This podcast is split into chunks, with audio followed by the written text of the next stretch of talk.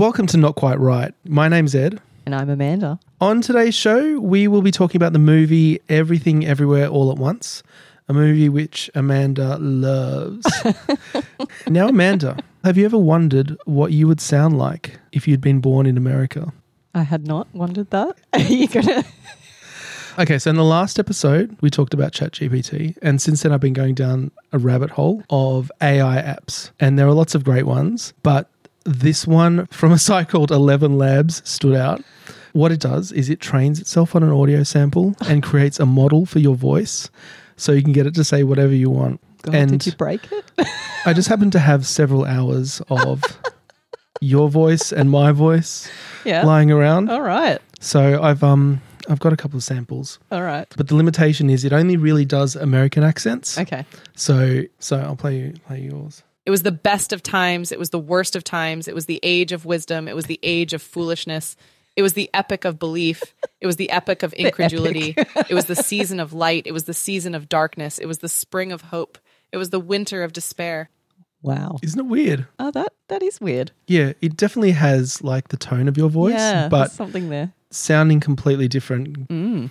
So Right, anyway, let's hear you. well, here's the weird thing. I- even though the website says it only really works with North American accents, Mm. my one came out weirdly British. and I'm, I'm not sure why. So I thought I would get it to read a classic piece of British literature. Oh dear. My penis was oscillating between extremely sensitive and borderline traumatized. The last place I wanted to be was Frostnipistan. I've been trying some home remedies, including one recommended by a friend. She'd urged me to apply Elizabeth Arden cream. My mum used that on her lips. You want me to put that on my todger? It works, Harry. Trust me. I found a tube, and the minute I opened it, the smell transported me through time. I oh. felt as if my mother was right, right, there in the enough. room. then I took a smidge and applied it down there.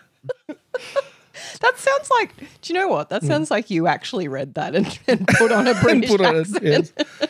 Do you know what that was? Ah, yes, I'm familiar with yes. that. Are you familiar with the Prince Harry autobiography? Oh god, just that part of it though, like nothing else from it. I think that's the most entertaining part. Most horrifying part. I have absolutely no intention of reading that book. What about you? I, ha- I have no intention of reading the book, but I was definitely fascinated by what I was hearing. Yeah, what I will say about Spare is the title is epic. I don't think there's ever been a better title It's a, for it's a a good title.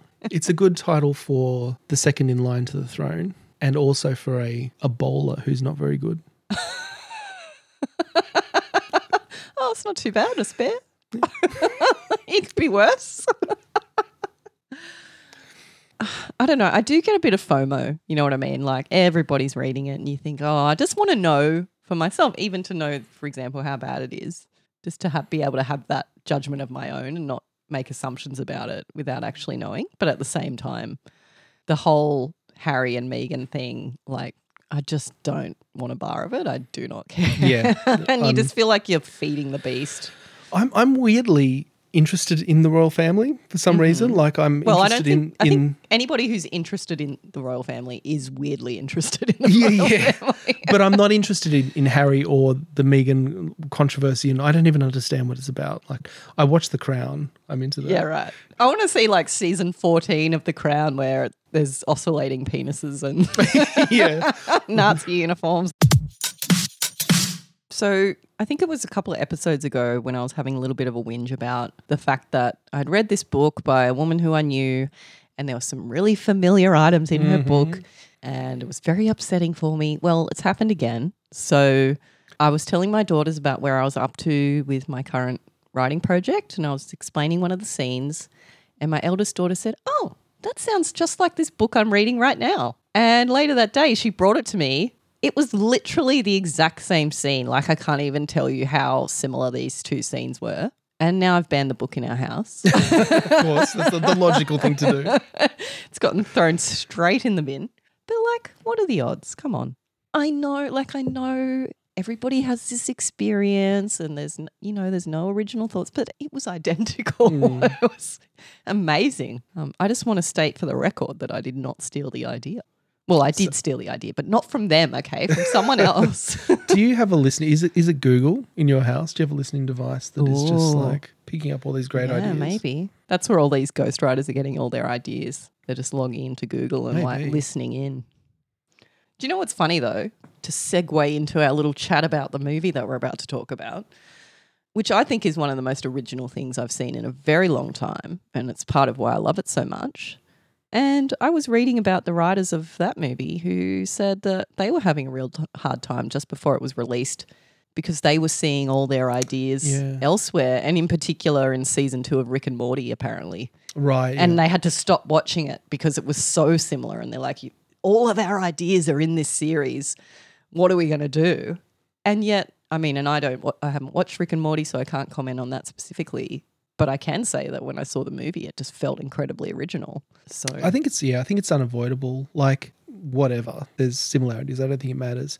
I always think about Hunger Games. Mm-hmm. There was a movie called Battle Royale, a Japanese movie that came out I think about eight years before right, the Hunger Games. That is basically the same thing. Like Wow. a group of high school kids get drafted to go into like onto an island and they have to kill each other. It's Mm. The last person standing, and that came out years before. Yeah. and what can you do? yeah, you can't let it hold you back because you'd never write anything, would you? Well, just because something has been written before you, it doesn't mean that you've just taken that idea and repackaged that idea. It just happens to have been already written. An idea that you share. you still had the idea and Yeah. you still wrote the idea. And to be fair, I actually set out to write this book very intentionally copying the format of the Goonies. So I don't know Yeah. why I'm even complaining that, that I'm finding my ideas elsewhere when I'm very much riffing off something intentionally. So I entered this flash, well, actually, microfiction competition, the New York City Midnight one. We talked about it. And part of the New York City Midnight competition is a forum where you can share your writing with the other contestants and um, comment on each other's work and, and share thoughts. And this guy who was in my group, I believe, posted his story. And it was very, very similar to the book A Man Called Ove, to the point where, like, I mean, he it wasn't plagiarism in the sense that he didn't copy the words of the story. It was just the story itself In a short in a short form yeah. form, yeah. so yeah he didn't he didn't steal the words it's just the tone of it the actual plot of it and everything that happens the characterization of this man well i mean spoiler alert but the intention to kill himself and the way that he does that mm. is all the same and i was kind of you know we've just been talking about ideas being shared and you mm. know you, sh- you should never feel like you can't have the same idea as someone else. But to me, I was a bit shocked. I just felt really like that's not that's going a bit far. You know what I mean? And I don't know where the line is because, like I said, it's not like he copied the text of the book. It's more just that it felt like he'd read the book or seen the movie and then just completely taken that and, and written it as his own thing. So I don't know. I felt like it crossed the line, but at the same time, there's no sort of argument you could make where he had technically stolen any anything from I don't, I don't know if it's even a question of like stealing ideas because ideas are not owned by Mm. someone like but also just taking something that you know has some sort of emotional value Mm. and you can just kind of draw on that and condense it and then you know that it's going to work to some degree that that is definitely cheating i think Mm. But that's what, and that's what it was. I guess it felt like cheating, like because it wasn't taking new characters and putting them in the same situation. It was taking the same character, putting the same character in the same situation. And the, the name even started with O as well, which is funny because there's the book A Man Called Ove.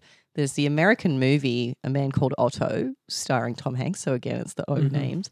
And so it just felt like a continuation of that yeah where there's it's not even trying to hide it and Yeah. it was well written and he, this guy is clearly a, an excellent writer because otherwise he wouldn't have been able to pull off what he did in such a short it's only 250 words to have such an emotional response and a lot of the responses on the forum were wow you know you're definitely going to win with this because this is so amazing and it was well written but that's i guess what bothered me because you're taking someone else's idea mm. and not even really making it your own it's almost like paraphrasing. Do you Yeah. know what I mean? Like Yeah. you you do an assignment for school and you go on Wikipedia and then you just change the words around, get out the thesaurus and hope that no one notices that you've taken the first four paragraphs off Wikipedia. That's what it felt like.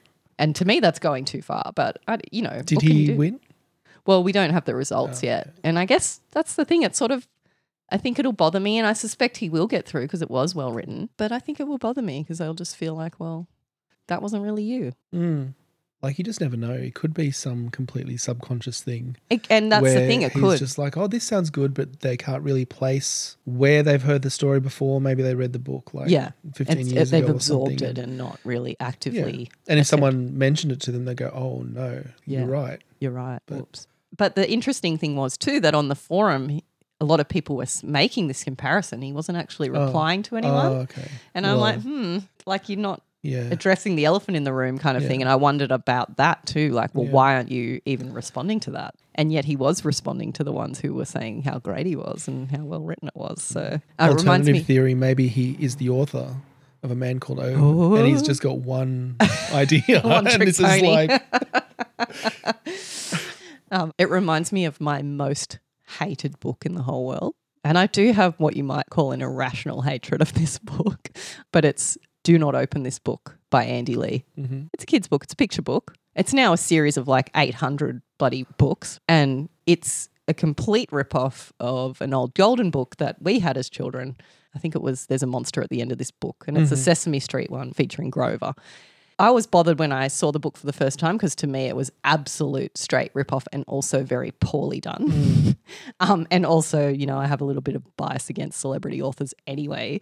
But I looked into it and he claims that he, he's never ever seen that other book. And I just can't believe that that would be the case. But anyway, like you say, maybe he did and absorbed it somewhere in his childhood, and or maybe he had the idea completely independently. I did hear about um these dudes in some remote part of the world who invented the windmill independently had never but that heard happens. of. Yeah, exactly. There are only so many ideas to go around. Yeah. is there?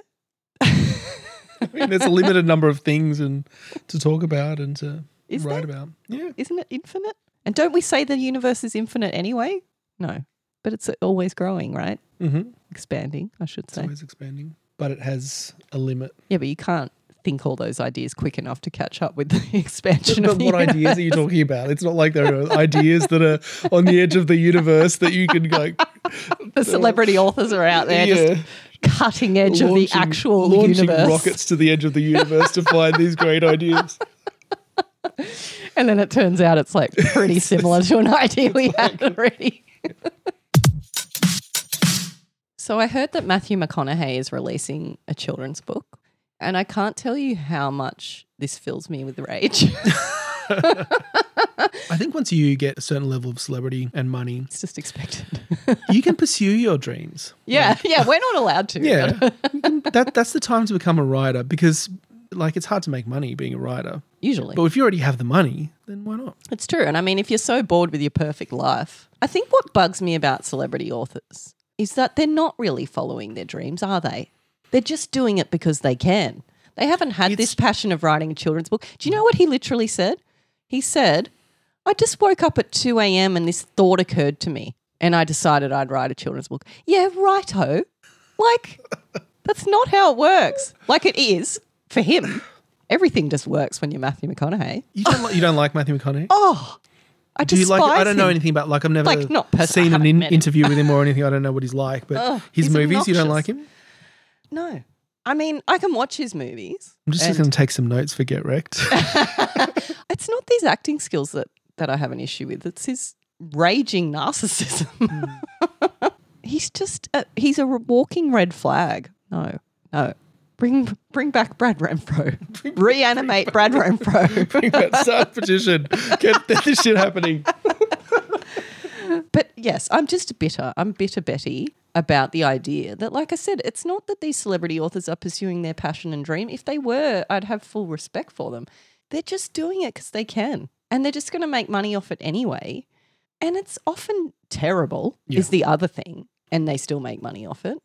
And then on top of being terrible, they didn't even write it half the Yeah. time. They just had the brain fart and then paid someone to like turn it into something. And so that package together is just offensive. We know how hard people work to break into the industry. And so it's just a slap in the face to all these talented authors out there who don't get a look in because they're nobody, but who actually have a wonderful story to tell. But who, no one will ever know because no one picks their book up. On the other hand, though, he did give a writer a job. Someone had to write the book. That's true. That's true. I mean, Anh Do's out there giving lots of writers jobs. Are you telling me he doesn't write Wolf Girl? oh, he doesn't. Uh, are you telling me Anh Do doesn't write 45 books a year? what? On top of painting celebrities? On top of. Look, he, he has uh, reluctantly admitted that he uses ghostwriters. And I think as much as pretty obvious if you sort of look at what he's churning out. And I'm not a big fan of ghostwriters. They have their place. And and full disclosure, Anne M. Martin used many ghostwriters to produce the Babysitters Club. She certainly wasn't churning out 60 books a year either. I think she said she wrote about 60 of the entire series, which is quite a lot actually. But um, there are other authors out there who are who are really working hard and producing. It's the Quite a lot nature of- of our society. It's a People plague. will pay money for what they know, for a name. Yeah. You know? Andy Lee. Ugh. I think it's just uh, uh, for a lot of celebrities, it's just the next thing that they do. Like, True. what do you do? You you've been in some movies, you've had a TV show, you've done some stand up comedy. What else is there? Like, yeah, what else is there to life? Just, I mean, you could just sit down quietly for five minutes. I guess you, you don't have to always be in the spotlight. That's one option. I don't think that is an option for Matthew McConaughey, not being in the spotlight. Jeez. Um, I know, I know. Look, I've the got Matthew a little McConaughey. Matthew McConaughey. Hater. Yeah, I am. I admit it. Who wants to join my club? And I admit that this is coming from a place of jealousy, right? I, I do admit that.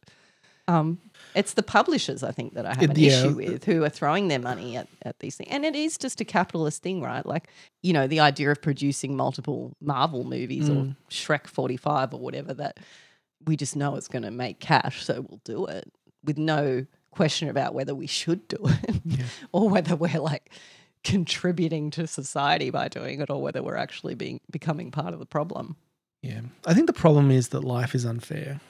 And I was watching an interview with um, the woman, I guess she's, I don't know how old she is now, who plays Eleven Yeah. in Stranger Things. Recall her name? Uh, Millie Bobby. Millie Brown. Bobby Brown. The question was, how did Millie Bobby Brown become an actor? And she was like, oh, I was just bored one day and I went to an Oh, audition and now I'm a, a star.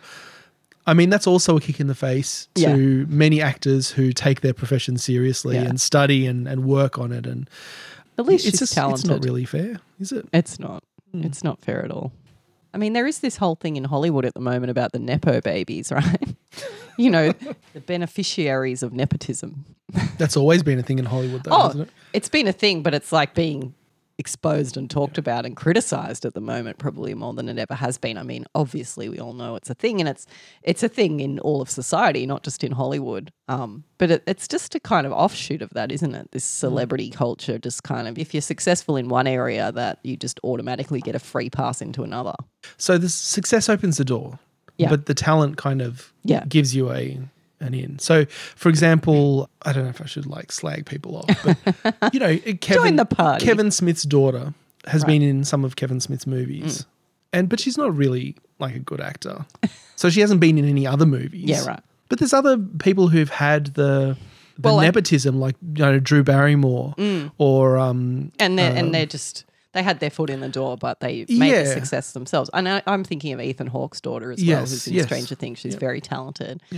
And there is something to be said for the family business, right? Like if you've grown up around that, mm.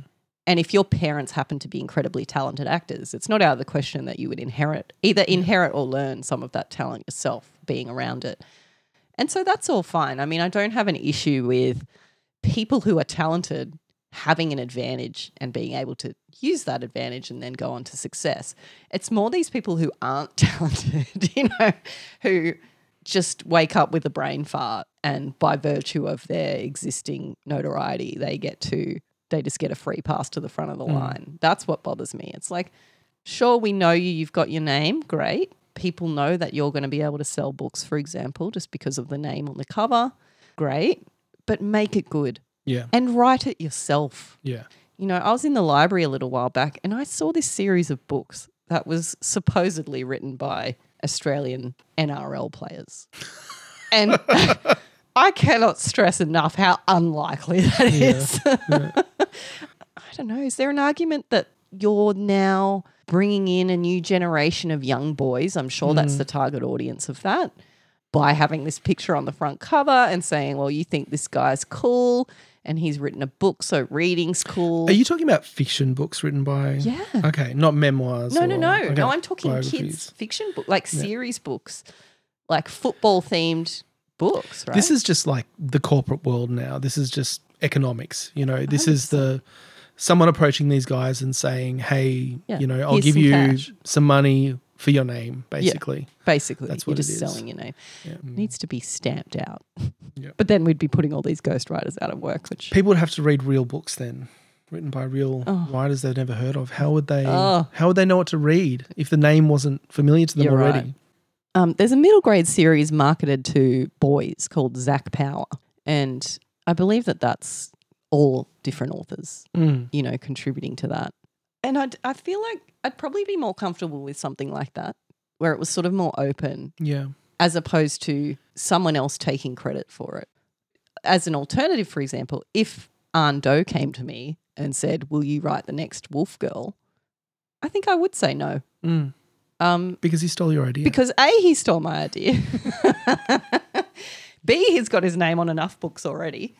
Um, but no, I think I would just, I'd want the credit for myself. And I think that's important enough to me. Yeah. Like, I, I'm not doing it just for the joy of writing Yeah. and having my writing out there. I'm doing it also because I'm putting myself out there Yeah. and it's, a, it's my own creativity and my own self going on the line. And I think I'd feel very uncomfortable with someone else's name attached to that. Mm-hmm. I think that's a career, like a totally legitimate career that you can mm. take, and that that's an option that people who are comfortable doing that, by all means, like, but not me. I don't think it it's for me.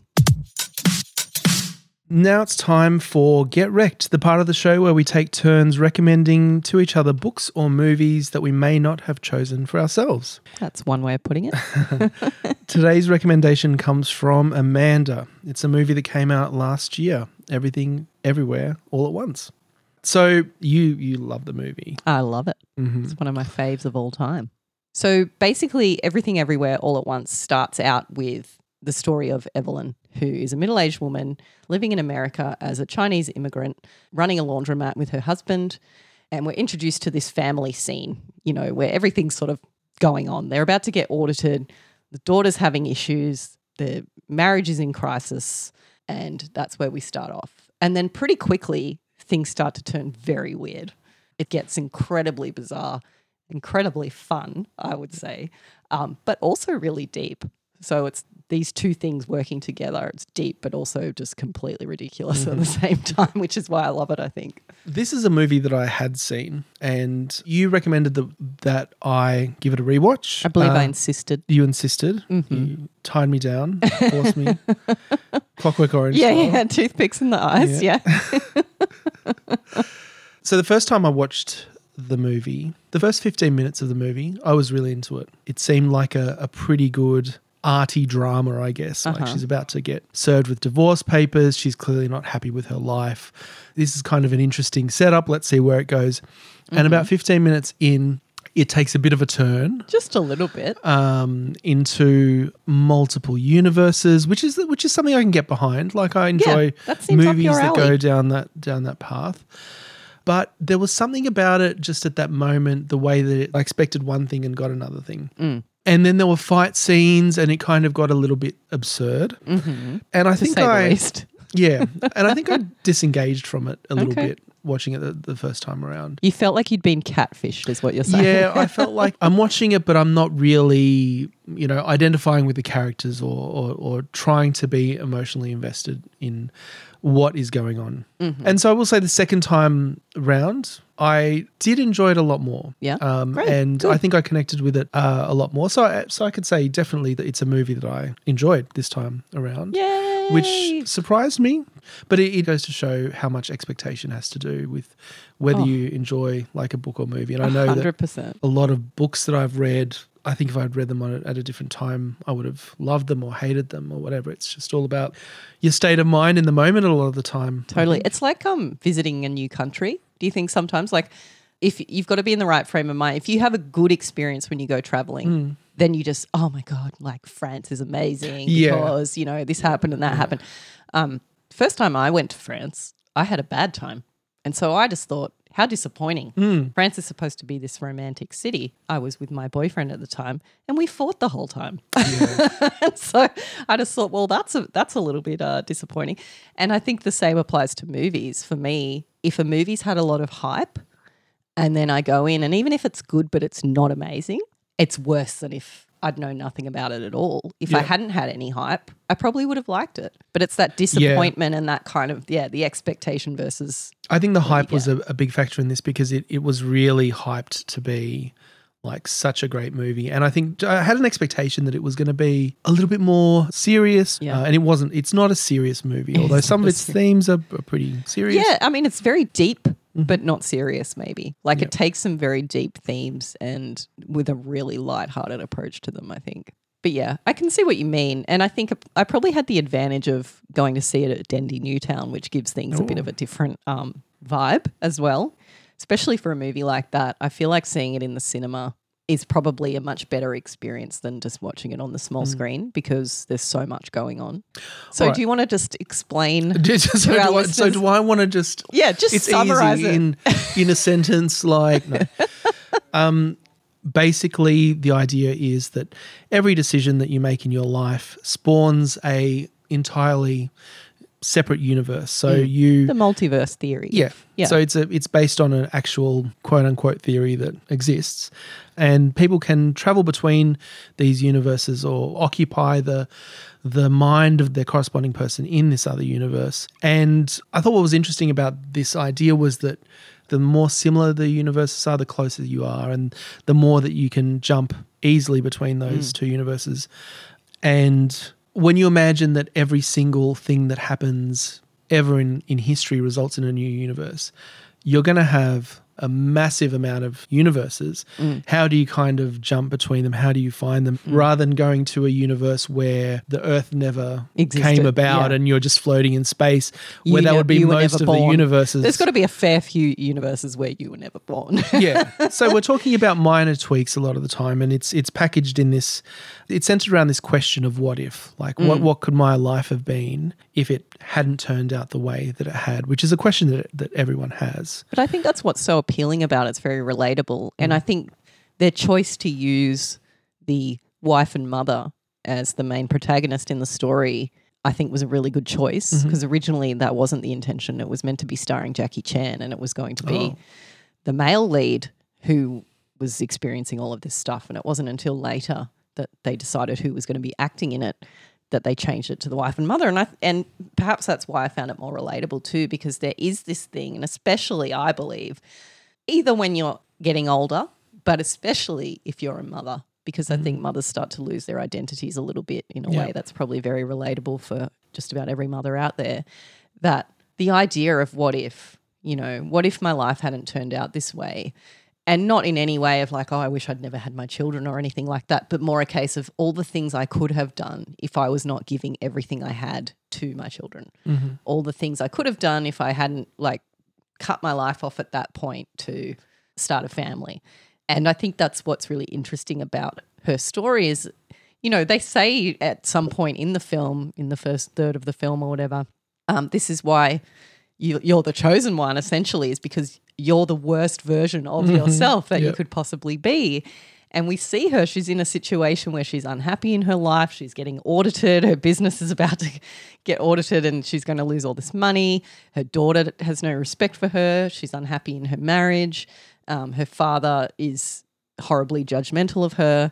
Um, her life just hasn't turned out in a way like it's it's felt almost as if the choices have been made for her and she's sort of ended up here as opposed to designing a life that she wanted.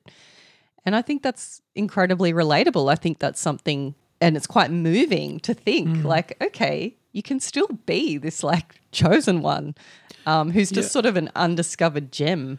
So just because you're in a rut doesn't mean that you don't still have all this potential to do whatever you want, to make whatever choice now that you want to make, and to redesign your life from there. I think that's what I Yeah, that's a that's a positive message. I think the whole movie has a positive message, despite the fact, like, I would call it a love letter to nihilism, right? And I believe that, you know, existential nihilism can actually be a really positive thing.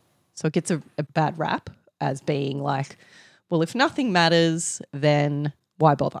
Mm. And that's what the theme that this movie really touches on that nothing matters. Um, and so, if nothing matters, then why bother? But really, when you look at existential nihilism, the idea of nothing matters, therefore, you can do whatever you want. You know, stop being restrained and constrained by society's expectations of you. Get out there and do whatever you want because it doesn't really matter. So, you may as well just do what makes you happy. So I guess that links into the whole idea of the everything bagel. Mm. So the daughter, do you remember her Joy. name? Joy. Uh, The idea behind her character is that she was kind of uh, brought on by her parents in this exploration of all, all the multiple universes. She didn't exercise maybe the same restraint as they did. And there's this whole idea that if you get too connected to one of your other alternate personalities, and if you start to explore too much of your alternate selves, you can kind of fragment yourself. Um, and I, which is, I think, is an interesting idea because it is also a metaphor. Like if you get hung up too much on what could have been, Yeah. Then you lose track of who you who you are and what your potential is. Mm-hmm. But so she's become this kind of villain in the show. But you say that movie. she's shown a lack of restraint. The mm. story is actually that in this alpha universe, that the same mother was also her mother there Yes. and pushed her beyond the brink. Mm. So it wasn't her showing a lack of restraint, it was her mother pushing her. And I think that theme too is very strong. And from what I read and from what I understand, is incredibly relatable within the Chinese culture. Yep. This pushing to be the best. And so that was the idea that she was pushing her daughter to be the best at what they call verse jumping, jumping mm-hmm. between the universes. And so in doing so, she pushed her too far. And that's when, as you say, she's broken, basically. Yeah. And so she's portrayed as as the villain and she represents I guess a view of nihilism. I guess what the movie does well is develop this logical idea of what nihilism is and where that idea comes from. And so the the idea comes from her experiencing all of these different realities.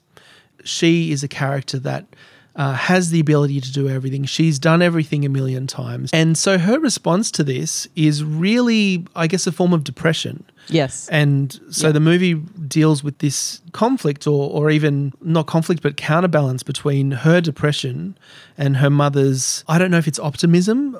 The daughter, Joy, sees that um, the world has no meaning and there's no purpose. So she builds this everything bagel, basically, throws everything in the world onto this bagel. And she sees that as a way of just, I'm going to get sucked into this and I'm going to cease to exist. But I think that was another really interesting component in much the same way of the idea of a middle aged woman perhaps being in a rut, losing her identity when she became a mother, for example. But also this looking at depression, which mm. is, you know, a common affliction, to look at that from a different angle. And I felt the movie really handled that very well and gave a really positive message in response to that. And I would also say, so if we're talking about nihilism, I think there's existential nihilism, which is what I think this movie's all about. Then there's moral nihilism, which is all about there's no objective good or evil. Um, you know, in the past, religions had sort of claimed this and said that there is a real truth and there is a real wrong and a real right, and and everybody must do it this way or they're wrong. And moral nihilism says, well, no, that's garbage. There is no objective right or wrong. That's where you can get into dangerous territory of, well, let's go commit homicide then mm. because there's nothing wrong with it. But if we're talking existential nihilism, the idea there is that there's no meaning to life. There is no intrinsic meaning. The only meaning is what we create. And you can get dark with that too if you want. But I'm I'm a big fan of it. And I, I believe actually what it does mean is you get to choose what the mm. meaning is. And that's really wonderful, particularly for people who are outside of social norms, who are wanting to go a different way. That that's okay. You can do that because you're creating your own meaning. You bring your own values to every situation. And as long as you're acting in accordance with your own values, you will be happy. And so I guess that's the counterpoint to this the depression that can come mm. from thinking, okay, there's no meaning to anything, there's no objective meaning to life. So therefore, nothing matters. And therefore, what's the point of having love or what's the point of having a family? What's the point of striving? Because it really doesn't matter. We're all just going to die anyway. Yeah. That's the depressive look on it. But the counterpoint, which is what the, the movie comes back with, is basically like nothing matters, therefore, all that matters is joy. All that matters is happiness. All that matters is bringing happiness to yourself and others around you. And in that way, striving becomes meaningful again because you're striving to what's important to you. You're striving to what brings you or, or the ones that you love more joy. And I think that, you know, it's no accident that they named her Joy. Yeah. um, and in the end, you know, of this movie, love wins. And I think that's probably why the movie was so popular because it does have a really nice, you know, wrap it all up kind of thing. Like it, it blows your mind and then it goes, oh, it's okay. It's okay, darling. Yeah, like I- it's all actually fine. yeah, that was a look. I liked Synecdoche at the end because it had that bleak But that's ending the thing, where I he just understand- dies and it's awful and that's it. You're just dragged through the mud and then you die. And I kind of liked that because it, it, it felt very honest and very. Um, oh, no, but as it, it didn't try to sugarcoat it. Yeah. So with this movie, I felt at the end, it said, hey, if we follow this to its logical conclusion, we get to this really depressing answer. And there is a counterpoint to that, as you said, and that, that counterpoint is that, well, it gives you the freedom to embrace love and all the good things about life.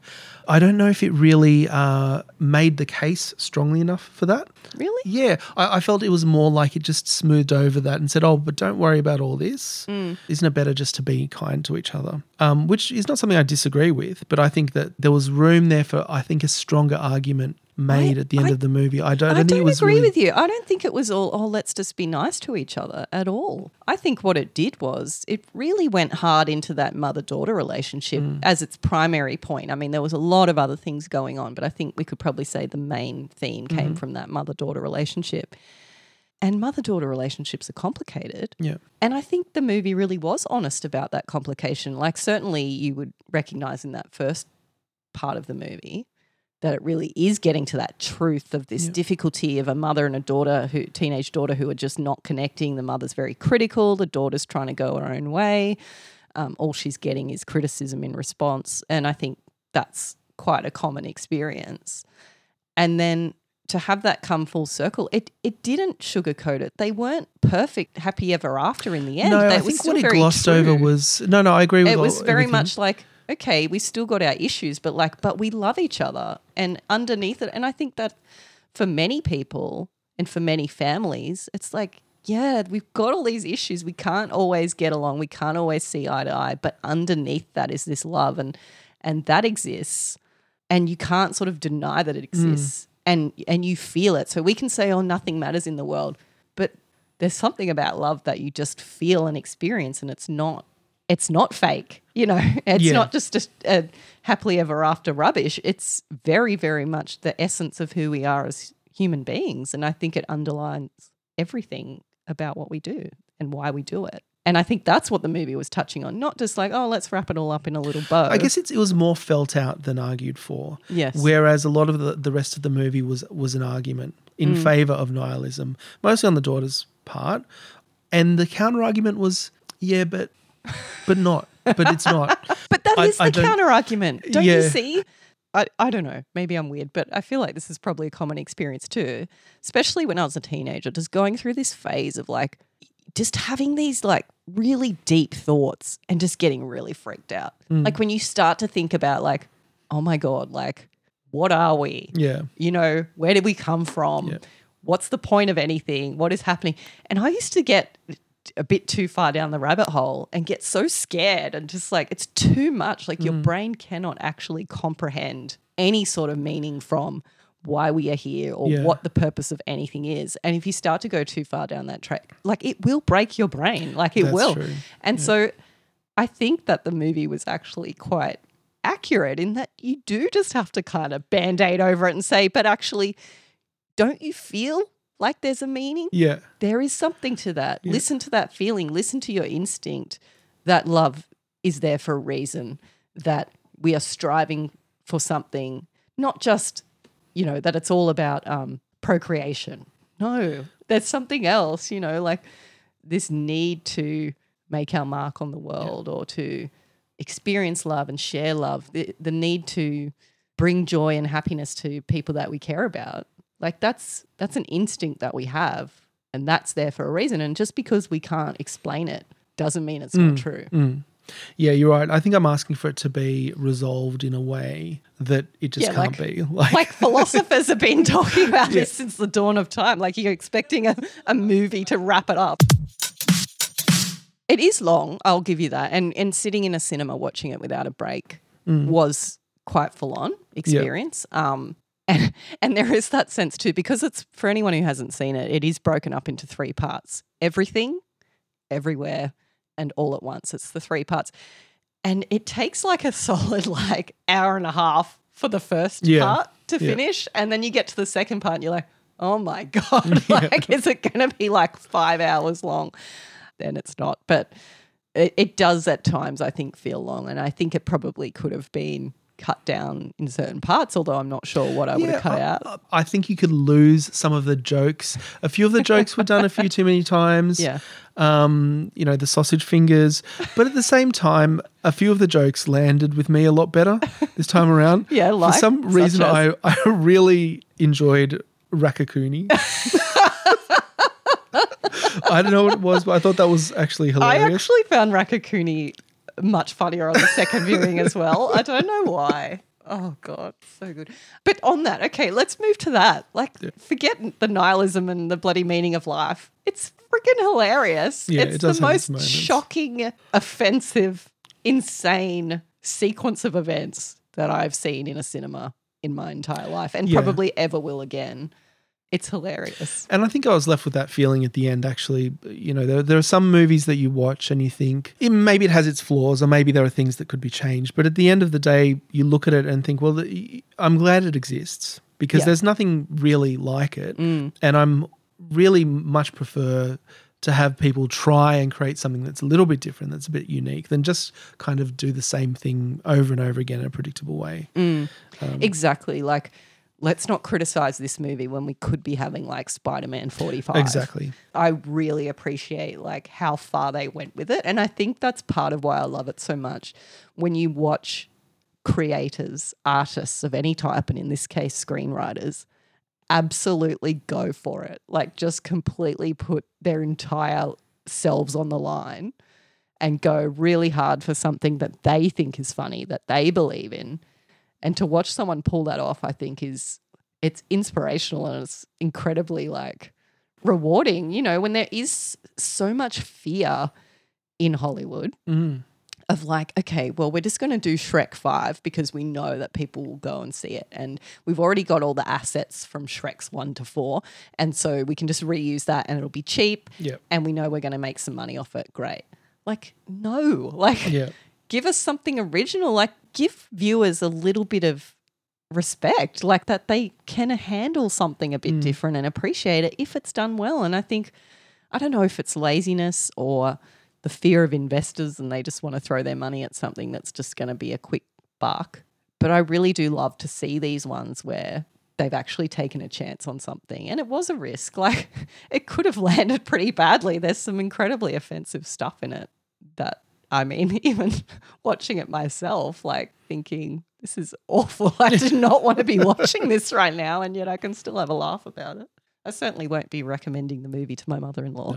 Um, but, but no, okay, you got to tell me what was your favorite scene? I actually like the scene, the first scene when Joy turned up and she started fighting the, the police officers. Oh, yeah. Um, I With thought that was very creative, the, the way that that was uh, choreographed and, and yeah. scripted. The costumes her the costumes, were costumes amazing. and, and just the absurdity of all of the the fights and the guy was upside down and then at one point um, her and her mother were fighting and they turned into drawings Mm. uh, and yeah look it was very creative I, I think that was probably the scene that stood out to me as just being a real expression of the the movie's creativity I would have to say my um, scene that I think is the best expression of the movie's creativity would be the rock scene. Yep. I think the rock scene is one of the most understated, hilarious scenes of any movie ever. I was in tears. I also have to point out that I love the Goonies references and was instantly in love with the movie as soon as I realized that Data was starring Yes. in it. Like that's just You've sold me instantly. All right, so I guess it's my turn to give some recommendations to you. Ooh, I can't wait. Well, I've got something a little bit different today. Oh, you say that every time. No, That usually means it's Well, going to be painful. Uh, Well, no. So the last couple of times I acknowledge have been a little bit painful, and what I don't want to do is just destroy any kind of hope and optimism that you have and grind you down. That's not what I'm trying to do. So I thought today I'd do a, Clockwork Orange.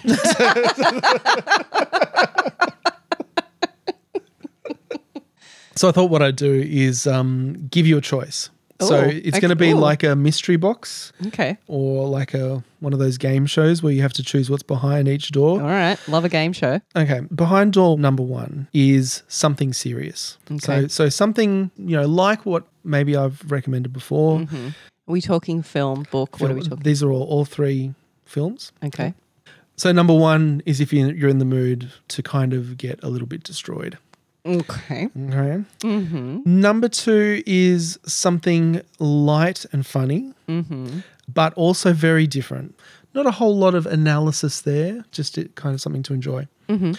And the third, behind door number three, something romantic. Okay. So all three of these movies are something I would recommend. And in fact, you know, much like some of the choices we make in life, it doesn't really matter what you choose because I'm going to recommend the other ones to you later. All right. I'm going to have to go door number two. Thanks, Eddie. Okay. door number two. All right. So behind door number two is so it's a movie called Greener Grass. Have you heard of it? No, I haven't. Have you seen it? No. All right. It's a movie from 2019. And if any of our listeners want to follow along, I believe you can find it. Well, looks like Apple TV, Amazon, Google Play, or YouTube has it. But look, this is a movie from a couple of years ago. It has a really interesting and different sense of humor. It is a comedy. I'm getting Black Hole Sun vibes from that um, movie poster there. Yeah, it's funny. It's very different. Some people might not gel with the style of comedy. Um, It's definitely not conventional, but I recommend it, and I think it's probably underrated. All right. um, I love a good underrated. under the radar. So okay. I'm looking forward to it. enjoy. Looks completely ridiculous. It is completely ridiculous. Great. And that takes us to the end of another glorious episode. Amanda, if our listeners have any questions or feedback or want to contact us, how can they do it? Uh, you can email us at notquiterightpodcast at gmail.com or you can contact us at Instagram at Not Quite Right Podcast or on Twitter at NQW podcast. And we'd love you to follow our show on your podcast platform of choice. Share it with your friends, spread the word. and leave a review. A five star review, obviously. Yeah, obviously. I don't have to say it. Come on. but we'd really appreciate it. That'd be great. Thanks, guys. And thanks for listening. Until next time, right on. Right on.